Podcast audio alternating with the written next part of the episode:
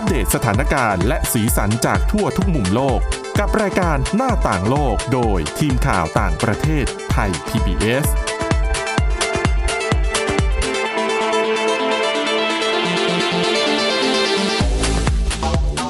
สวัสดีค่ะคุณผู้ฟังขอต้อนรับเข้าสู่รายการหน้าต่างโลกค่ะ วันนี้นะคะ ทีมข่าวต่างประเทศของไทย PBS ก็เช่นเคยค่ะ รวบรวมเรื่องราวที่น่าสนใจในต่างแดน มานำเสนอในรายการนี้สำหรับวันนี้ค่ะ พบกับคุณทิพย์ตะวันธีรนัยพงษ์และดิฉันสาวรักษ์จากวิวัฒนากุลค่ะ สวัสดีค่ะค่ะ เรื่องแรกวันนี้คุณทิพย์ตะวันเป็นเรื่องราวที่เกี่ยวข้องกับอุกาบาตถล่มโลกอืมอันนี้เราอาจจะเคยเห็นในภาพยนตร์แนวค่ะไซไฟใช่ไหมโอ้ยดัง ๆ หลายเรื่องนะ ค่ะอืมก็ ส่วนพล็อดเรื่องส่วนใหญ่ก็คือว่าอุกกาบาตจะถล่มพุ่งเข้ามาชนโลกแล้วก็โลกถึงแบบค่ะการวิบัติอะไรอย่างเงี้ยแบบอ๋อคนตายกันเกือบทั้งโลกอะไรประมาณเนี้ยนะคะ ซึ่งจริง ๆ แล้วมันก็เป็นสิ่งที่มีความเป็นไปได้นะคะ แต่ว่าจะรุนแรงถึงขั้นนั้นหรือเปล่าเนี่ย ก็ต้องติดตามกันต่อไป แต่ว่าในอดีตค่ะ มันเคยมีการบันทึกเรื่องราวคล้าย ๆ กันนี้ แต่ว่ามันอยู่ในคัมภีร์ไบเบิลอืมซึ่ง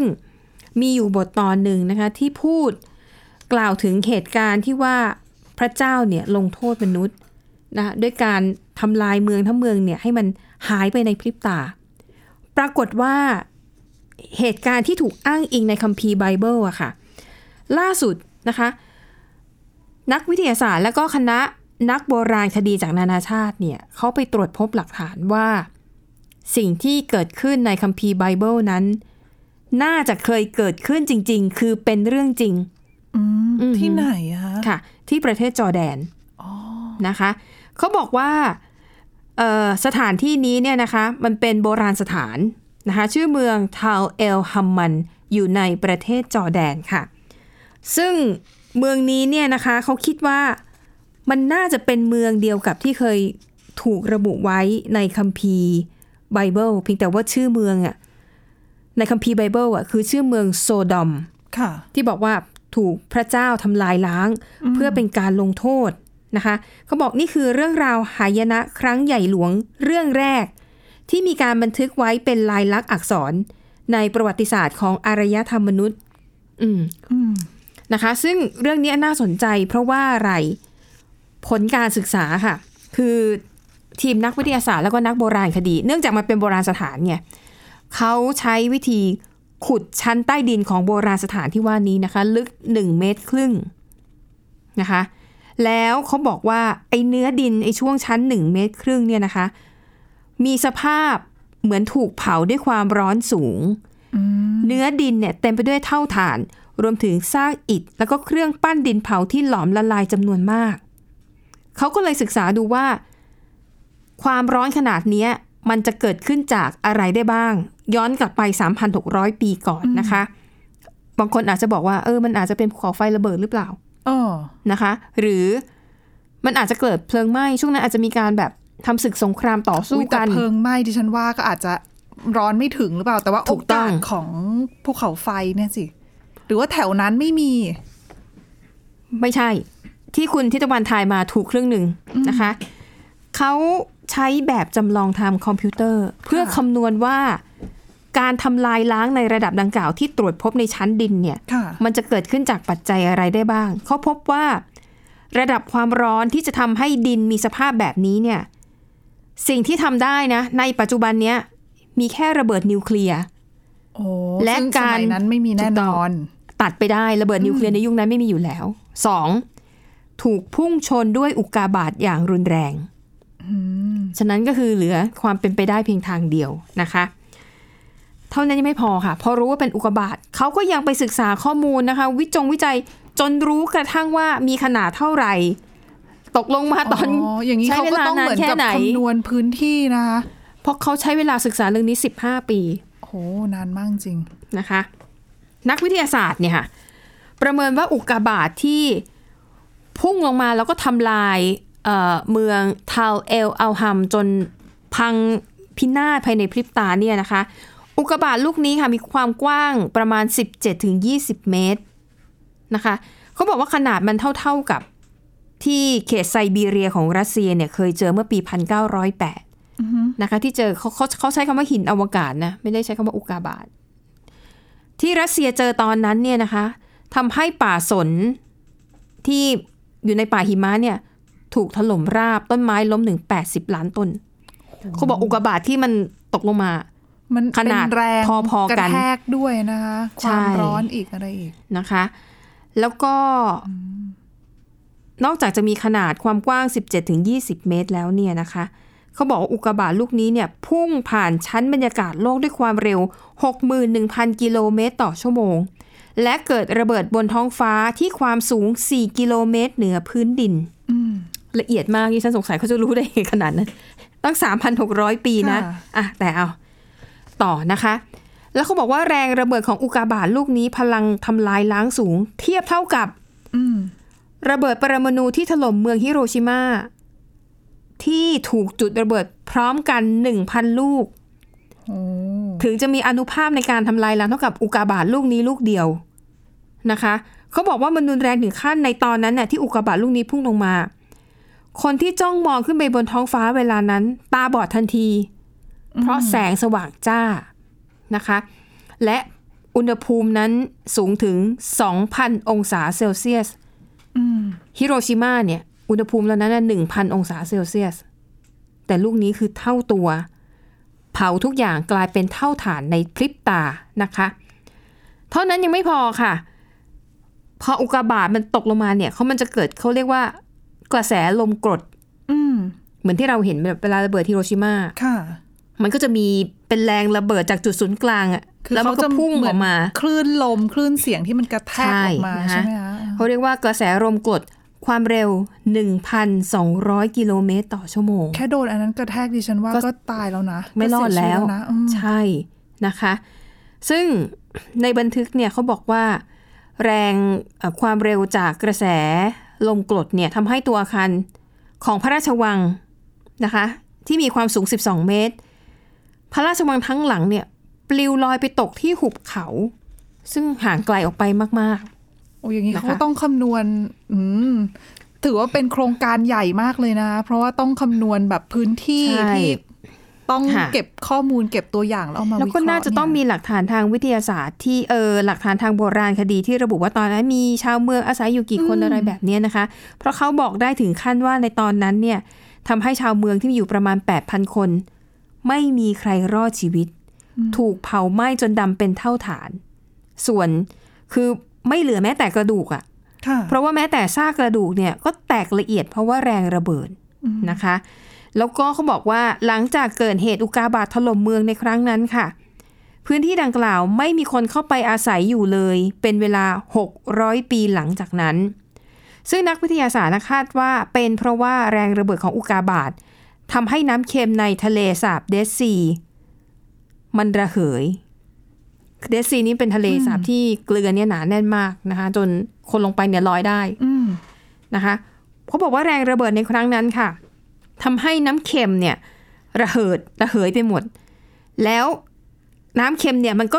ถูกพัดพาไปลงอยู่บนพื้นดินทั่วบริเวณดังกล่าว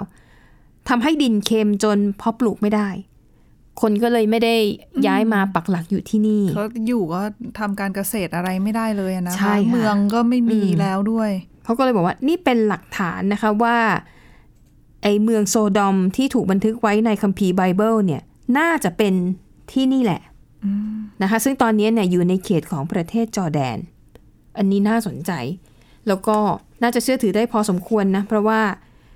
เขาระดมทีมทั้งนักโบราณคดีทั้งนักวิทยาศาสตร์ แล้วก็ศึกษามานานถึง 15 ปี คือปัจจุบันตอนนี้ก็น่าจะกลายเป็นสถานที่ท่องเที่ยวแล้วเนาะใช่ใช่เขาเป็นอยู่แล้วนะคะเป็นโบราณสถานเผื่อคุณผู้ฟังท่านไหนสนใจนะ ได้ไปจอร์แดนที่จอร์แดนนะคะ เออก็ข้อมูลนี้น่าสนใจดีอืมนะคะ นั่นแสดงว่าถ้าในอดีตมันเคยเกิดขึ้น อนาคตมันก็มีความเป็นไปได้อืมที่จะเกิดภัยพิบัติในลักษณะนี้อีก แต่เมื่อไหร่เท่านั้นเอง ก็เป็นคือมีโอกาสแหละ แต่ว่าก็เกิดค่ะได้ยากอือฮึนะคะอะและนี่ก็คือเรื่องราวเพียงส่วนหนึ่งนะคะ ที่นำมาเสนอกันในวันนี้ เดี๋ยวในเบรกที่สองค่ะ คุณทิพย์ตะวันมีเรื่องอะไรบ้างเกริ่นนิดนึง มีเรื่องราวที่หลายคนอาจจะสงสัยว่าจริงๆค่ะแล้วเนี่ยมนุษย์เรามีอายุไขเท่าไหร่กันแน่ คือปัจจุบันด้วยการแพทย์ที่ก้าวหน้าค่ะด้วยเอ่อเรื่องอาหารการกินที่ดีขึ้นอืมการใช้ชีวิตที่สะดวกสบายมากขึ้นค่ะคนมีอายุยืนมากขึ้น เขาบอกว่าตอนเนี้ยปัจจุบันคนที่มีอายุร้อยกว่าขึ้นไปร้อยห้าร้อยสิบเนี่ยค่ะมีเพิ่มจำนวนมากขึ้นนะคะอืมดังนั้นเนี่ยเรื่องของคำถามว่าอายุไขของมนุษย์เนี่ยจริง ๆ แล้วมีหรือเปล่าแล้วเท่าไหร่อื มมีคนตั้งคำถามอยู่มากมาย แล้วก็มีการศึกษาเกี่ยวกับเรื่องนี้ด้วย เดี๋ยวเราจะมาบอกว่าล่าสุดเนี่ยผลการศึกษาเขาบอกว่าเราจะอยู่ได้นานขนาดไหนนะคะ ค่ะ เดี๋ยวพักกันสักครู่กลับมาพบกันต่อในเบรกหน้าค่ะ หน้าต่างโลกโดยทีมข่าวต่างประเทศไทย PBS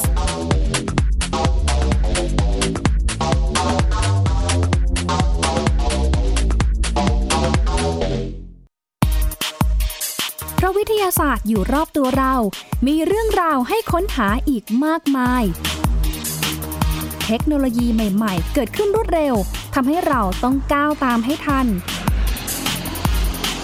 อัปเดตเรื่องราวทางวิทยาศาสตร์ เทคโนโลยี และนวัตกรรมที่จะทำให้คุณทันโลก กับรายการ s c i e n t e c h ทุกวันจันทร์ถึงวันศุกร์ทางไทย PBS Radio ช่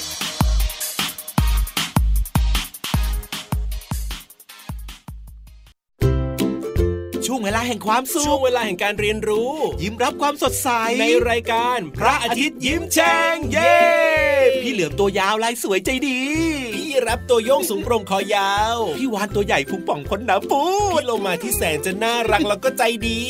ชวนน้องๆมาเติมเต็มความสุขสดชื่นสดใส ห้องสมุดใต้ทะเลโอ้โหความรู้เยอะมาก และนิทานลอยฟ้าของเราก็มีนิทานที่แสนจะสนุกมาให้น้องๆได้ฟังกันทุกวันเลย อย่าลืมนะติดตามฟังพวกเราได้ที่เว็บไซต์ www.thaipbspodcast.com แอปพลิเคชันไทย PBS Podcast แล้วพบกันนะครับ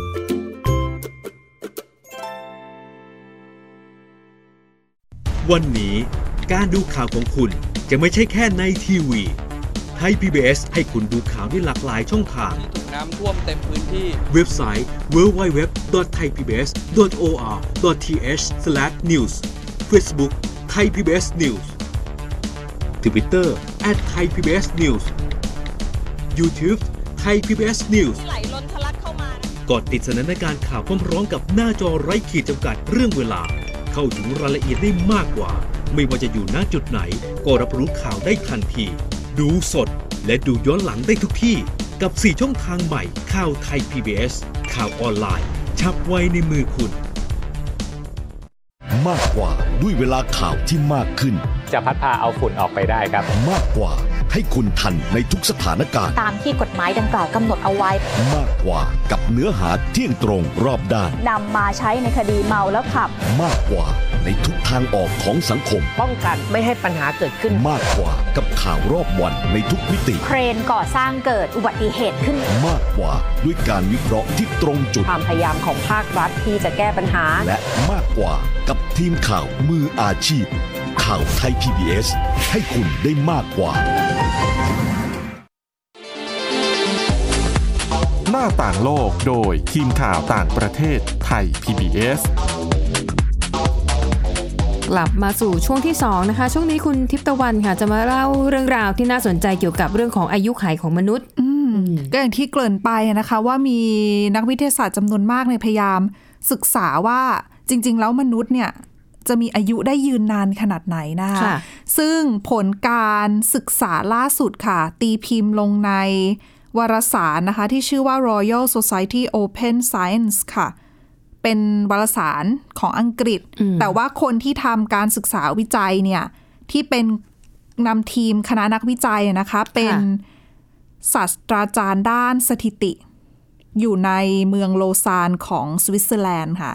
เขาบอกว่าจากผลการศึกษาของเขาเนี่ยได้ทำการวิเคราะห์เชิงสถิตินะคะโดยอาศัยการเก็บรวบรวมข้อมูลจากฐานข้อมูลที่มีอยู่เดิมแล้วด้วยค่ะสองสองชุด เขาปรากฏสรุปออกมานะคะว่า มนุษย์เราเนี่ยจริง ๆ แล้วไม่แน่ อาจจะไม่มีอายุไขหมายถึงอะไรอยู่ได้เรื่อยๆ เป็นอมตะเรื่อยๆถูกต้องค่ะ เขาบอกนะคะว่าคือผลจากการศึกษาของเขาเนี่ย คือปัจจุบัน ดูแล้วมนุษย์น่าจะอยู่ได้อย่างน้อยๆเนี่ยหนึ่งปี โอ้นานมาก แต่เขาบอกว่าจากข้อมูลที่เขาทำการวิเคราะห์คือด้วยความที่มันเป็นเรื่องของอายุไขมนุษย์ค่ะ คือเราหนึ่งปี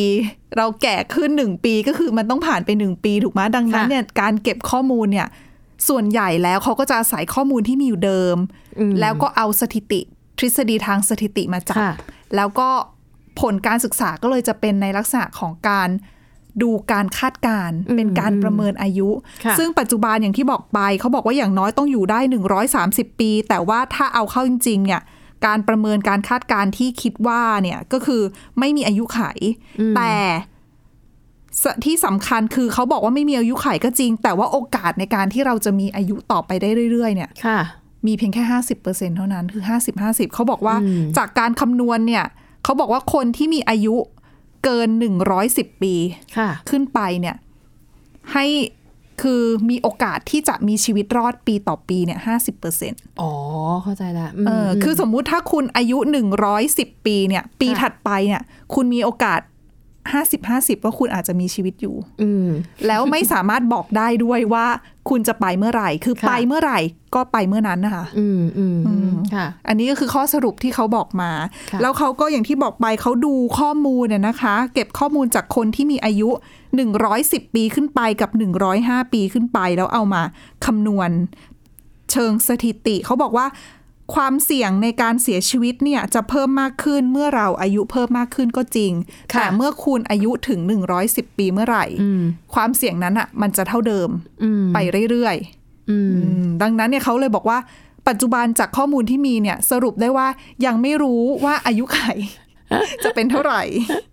นั่นแหละ แต่ว่าคือเขาบอกว่าฐานข้อมูลที่ฉันบอกไปว่าเขาศึกษานะ ว่าไปเอาข้อมูลมาจากไหนเนี่ยเขาบอกว่าเขาเก็บสถิติมาจาก ผู้ที่มีอายุ 110 ปีขึ้นไปจำนวน 1,100 คนจากค่ะ13 ประเทศทั่วโลกอะนะคะ แล้วก็ดูคนที่อายุตั้งแต่ 105 ปีขึ้นไปในช่วงระหว่างปี 2009 เดือนมกราคมจนถึงเดือนธันวาคมปี 2015 ก็คือก่อนโควิด -19 นั่นแหละ อืม อืม ก็ประเมินออกมา อันนี้ก็ถือว่าเป็นผลการศึกษาล่าสุดที่เขาคาดการเอาไว้นั่นเองค่ะค่ะ แต่ว่าเขาบอกว่าจาก 110 ปีจะไปถึง 130 ปีได้ไหมเนี่ยหนึ่งในล้านนะ ก็แน่แหละ มันปัจจัยหลายอย่างทั้งก็เรื่องความเสื่อมโทรมของสภาพร่างกายอ่าใช่ไหมเรื่องของภัยธรรมชาติ เรื่องของแบบปัจจัยอุบัติเหตุหรือว่าภัยอะถูกที่มันอยู่นอกตัวเราอะเออแต่เขาบอกว่าถ้าสมมุติว่าเราพัฒนาเทคโนโลยีทางการแพทย์ค่ะก้าวหน้ามากขึ้น แล้วก็มีสิ่งอำนวยความสะดวกมีเทคโนโลยีต่างอืๆมเพิ่มมากขึ้นเนี่ย ยังไงตัวเลขของผู้สูงอายุอะเพิ่มขึ้นอยู่แล้วค่ะแล้วก็จากข้อมูลที่มีการเก็บณตอนนี้นะคะเขาบอกว่า เชื่อว่าคนที่มีอายุมากที่สุดในโลกนี้นะ ก็คือเป็นชาวฝรั่งเศส เป็นหญิงชาวฝรั่งเศสที่เสียชีวิตไปแล้วเมื่อปี 1997 ตอนนั้นเนี่ยมีอายุ 122 ปีอืมเออค่ะแต่คือเขาบอกว่าตอนนั้นเนี่ยที่ได้สถิติ 122 ปีก็มีการถกเถียงกันอยู่เหมือนกันว่า 122 จริงหรือเปล่า ค่ะ เพราะว่าอะพออายุเยอะ ๆ เมื่อก่อนการเก็บข้อมูลมันก็ไม่ไม่มีเหใบอนสูสมัยจิบัตรไม่มีหลักฐานยืนยันใช่ใช่ไหมแต่ว่าว่าเกิดเมื่อไหร่อืมแต่ว่าทางทีมแพทย์แล้วก็เจ้าหน้าที่ที่ทำการตรวจสอบเขาก็ดูจากหลักฐานต่างๆ แล้วก็ confirm ว่าอายุเนี่ยเสียชีวิตตอน 122 ปีจริงๆนั่นเท่ากับผู้หญิงคนนั้นนะคะเขาเกิดค่ะตั้งแต่ปี 1875อืมผ่านอะไรมาเยอะมากนะ จาก 1875 จนถึง 1997อะค่ะเออ แล้วปัจจุบันคนที่มีอายุมากที่สุด แล้วยังมีชีวิตอยู่เนี่ย เป็นชาวญี่ปุ่นค่ะค่ะอายุ 118 ปีอืมอืมเห็นไหมแต่อย่างที่เราคุยกันนะคะว่าปัจจัยในการจะมีชีวิตอยู่รอดหรือว่ายืนยาวมันขึ้นอยู่กับปัจจัยหลายอย่างนะคะ หนึ่งในนั้นก็คือเรื่องการบริโภค ใช่สำกาคัรญนะคะดื่ม การรับประทานอาหารรวมถึงอืมเรื่องของการสูบบุหรี่ หรือว่าดื่มแอลกอฮอล์อันเนี้ยคือเป็นตัวที่ทำลายสุขภาพแน่ใช่ๆค่ะ แม้จะรู้แต่ก็ยังนิยมบริบางโภคคกันนก็ทั่วอดโลกไม่ได้ไงค่ะแต่อีกหนึ่งสิ่งที่อาจจะช่วยได้คือเรื่องของการเก็บภาษี เพราะเราก็จะเห็นว่าอะเรื่องของยาสูบเนี่ยก็จะมีการพูดถึงเรื่องภาษีกันเข้ามาค่ะเยอะรวมไปถึงเรื่องของเครื่องดื่มแอลกอฮอล์ด้วย เพราะว่าค่ะถือว่าเป็นเป็นสิ่งที่ทำลายสุขภาพคนน่ะเนาะที่อืมบริโภคอะค่ะค่ะ ดังนั้นค่ะล่าสุดเนี่ยองค์การอนามัยโลก ประจำภูมิภาคยุโรปเนี่ยเขาออกมาเสนอข้อเสนอแนะนะคะ ว่าอยากจะให้แต่ละประเทศในยุโรปเนี่ยขึ้นภาษีเครื่องดื่มแอลกอฮอล์เป็นสองเท่าได้ไหมค่ะเพราะเขาประเมินดูแล้วนะคะ ว่าการขึ้นภาษีเครื่องดื่มแอลกอฮอล์สองเท่าจะช่วยรักษาชีวิตของคนเนี่ยที่จะเสียชีวิตจากโรคมะเร็งอะนะคะ ได้ค่ะถึงปีละ 4,850 คน แล้วก็ป้องกันไม่ให้คนป่วยเป็นโรคมะเร็งได้ต่อปีเนี่ยมากกว่า 10,000 คนเลย อันนี้แค่เฉพาะในยุโรปเท่านั้นนะคะ ค่ะอืมซึ่งเขาบอกว่าตัวเลขที่จะสามารถลดได้เนี่ยคิดเป็น 6%ของตัวเลขผู้ป่วยแล้วก็ผู้เสียชีวิตจากโรคมะเร็งรายใหม่ในแต่ละปีอืมก็คือถือว่าเป็นตัวเลขที่เยอะพอสมควร โดยผลการศึกษาเนี้ยเขาบอกว่า เขาดูแค่เฉพาะในเรื่องของมะเร็งอะนะคะว่า คนที่บริโภคคนที่ดื่มเครื่องดื่มแอลกอฮอล์เยอะๆเนี่ยจะทำให้มีโอกาสป่วยด้วยมะเร็ง ค่อนข้างสูงกว่าคนปกติทั่วไป คือปีปีหนึ่งเนี่ยเขาบอกว่าแอลกอฮอล์มีส่วนทำให้คนป่วยเป็นมะเร็งนะคะหนึ่งแสนแปดหมื่นคนและค่ะเสียชีวิตแปดหมื่นห้าพันคนอืมนี่คือตัวเลขที่ประเมิน แล้วก็ส่วนหนึ่งเนี่ยการดื่มเครื่องดื่มแอลกอฮอล์ในยุโรปเองเนี่ยก็ ก็ดื่มกันเป็นวงกว้างอะ่ะคือถ้ามันเป็นถ้าสังคมของคือถ้าเขาด้วยนะเทียบกับส่วนหนึ่งเครื่องดื่มอื่นๆนะคะมันถือว่าไม่แพงอืมนะคะอย่างถ้าได้ได้ไปยุโรปเนี่ย น้ำเปล่าเนี่ยแพงมาก แล้วก็ราคา มันก็จะพอกับพวกนมน้ำอัดลมอะไรอย่างเงี้ยบางคนอาจจะรู้สึกว่า โหไหนๆก็เสียเงินขนาดนี้จะกินน้ำเปล่าไปทำไมอ๋อก็กินน้ำอัดลมคือกินน้ำหวานส่วนหนึ่งกินเบียร์ไปเลยดิฉันว่าเป็นสังคมที่เหมือนเลิกงานก็ต้องไปสังสรรค์อืมไปดื่มใช่ไปกินกันนะแล้วอย่างบางพื้นที่เนี่ยเขาก็จะมีการหมักเบียร์ของตัวเองเป็นดราฟอ่าเบียร์อะไรอย่างเงี้ยแล้วก็เหมือนเป็นเอกลักษณ์ของเมืองนั้นเขาก็แล้วต้องก็แบบขึ้นชื่อยุโรปใช่เยอรมันเยอรมนีอย่างเงี้ยนะค่ะ พวกเบียร์แบบเบียร์เฉพาะของแต่ละท้องถิ่นเนี่ยคือ ไปแล้วก็ต้องลองชิมอืมแล้วเขาบอกว่าอนามัยโลกเนี่ยเขาบอกว่าถ้าขึ้นภาษีได้เนี่ยนะคะ ประเทศที่จะได้ประโยชน์ที่สุดจากการขึ้นภาษีก็คือ รัสเซียอังกฤษแล้วก็เยอรมนี จะสามารถรักษาชีวิตของประชากรตัวเองเนี่ยได้ได้เยอะกว่าประเทศอื่น ๆ เพราะว่าค่ะเป็นกลุ่มประเทศที่ ดื่มขี้เมาเครื่องดื่มพูดง่ายๆก็อย่างนั้นแหละค่ะ คือขี้เมาคือดื่มเครื่องดื่มแอลกอฮอล์กันเยอะ ดังนั้นเนี่ยอาจจะลดการเสียชีวิตจากมะเร็งทรวงอก แล้วก็มะเร็งลำไส้ใหญ่ได้ เพราะอากาศหนาวด้วยหรือเปล่าเขาบางคนก็โดิฉันชอบคิดบอกว่าอย่างรัสเซีย น่าจะต้องเกี่ยววอดก้าอะไรอย่างเงี้ยกินแล้วตัวร่างกายจะอบอุ่นขึ้แล้วนเพียวด้วยนะอืมคือกระดกแบบเพียวเลยนะคะ ค่ะเออนั่นแหละก็ถือว่าเป็นข้อมูลที่ น่าสนใจอยู่พอสมควรเลย จริง ๆ ก็รู้กันอยู่แล้วว่าอืมดื่มเครื่องดื่มแอลกอฮอล์พวกนี้เนี่ยมันส่งผลเสียมากกว่าผลดีนะคะแต่หลายคนก็ยังดื่ม บางคนถึงกับบอกว่าอดไม่ได้ คือถ้าถ้าไม่ให้ดื่มเลยชีวิตไม่มีความสุขแล้วจะอยู่ไว้เพื่ออะไรบางคนก็เลยว่าก็ขอดื่มเถอะต่อให้รู้ว่ามันจะทำลายสุขภาพก็ยอม ไม่แต่ว่าเวลาดื่มก็ต้องมีลิมิตไงค่ะคือก็ไม่ใช่ว่าโอ้โหเมาหัวราน้ำทุกวัน คือแบบตื่นมาปวดหัว อันนี้ก็เยอะไปนะ อันนี้ก็พูดยากเนาะถ้าเออแบบถ้าของชอบเหมือนอย่างเราอย่างเงี้ยบางทีชอบทานของหวานแบบอืมคนจะทานแต่พอดีแต่พอถึงเวลาจริงๆก็ ซัดหมดเออนะคะอย่างขนมเค้กก้อนหนึ่งอะไรอย่างเงี้ยบอกเออก็กินแต่น้อยนะ กินไปเรื่อยๆ ก็หมดก็นะหมดอะไรอย่างเอเงี้อยอันนี้เรื่องน้ำตาล เรื่องค่ะภาษีน้ำตาลก็สำคัญเหมือนกันใช่คือจริงๆภาษีเรื่องระบบภาษีก็เป็นเครื่องมือที่ภาครัฐใช้ในการค่ะอะควบคุมแล้วก็แล้วก็ลดผลกระทบต่อสุขภาพของประชาชนเหมือนกัน มันก็เหมือนกับยิงกระสุนนัดเดียวได้นกหลายตัวอืมนะคะนอกจากช่วยควบคุม เรื่องการดูแลสุขภาพของประชาชนแล้วเนี่ยก็ยังเป็นการนำรายได้อ่าเข้ารัฐอีกทางหนึ่งด้วยนะคะอะและทั้งหมดนี้ค่ะก็คือเรื่องราวนะคะ ที่พวกเรานำมาเสนอหวังว่าจะเป็นประโยชน์กับคุณผู้ฟังบ้างไม่มากก็น้อยค่ะ วันนี้หมดเวลาแล้วขอบคุณสำหรับการติดตาม เราสองคนและทีมงานลากันไปก่อนค่ะ พบกันใหม่ในตอนหน้า สวัสดีค่ะ สวัสดีค่ะ Thai PBS podcast. View the world via the voice.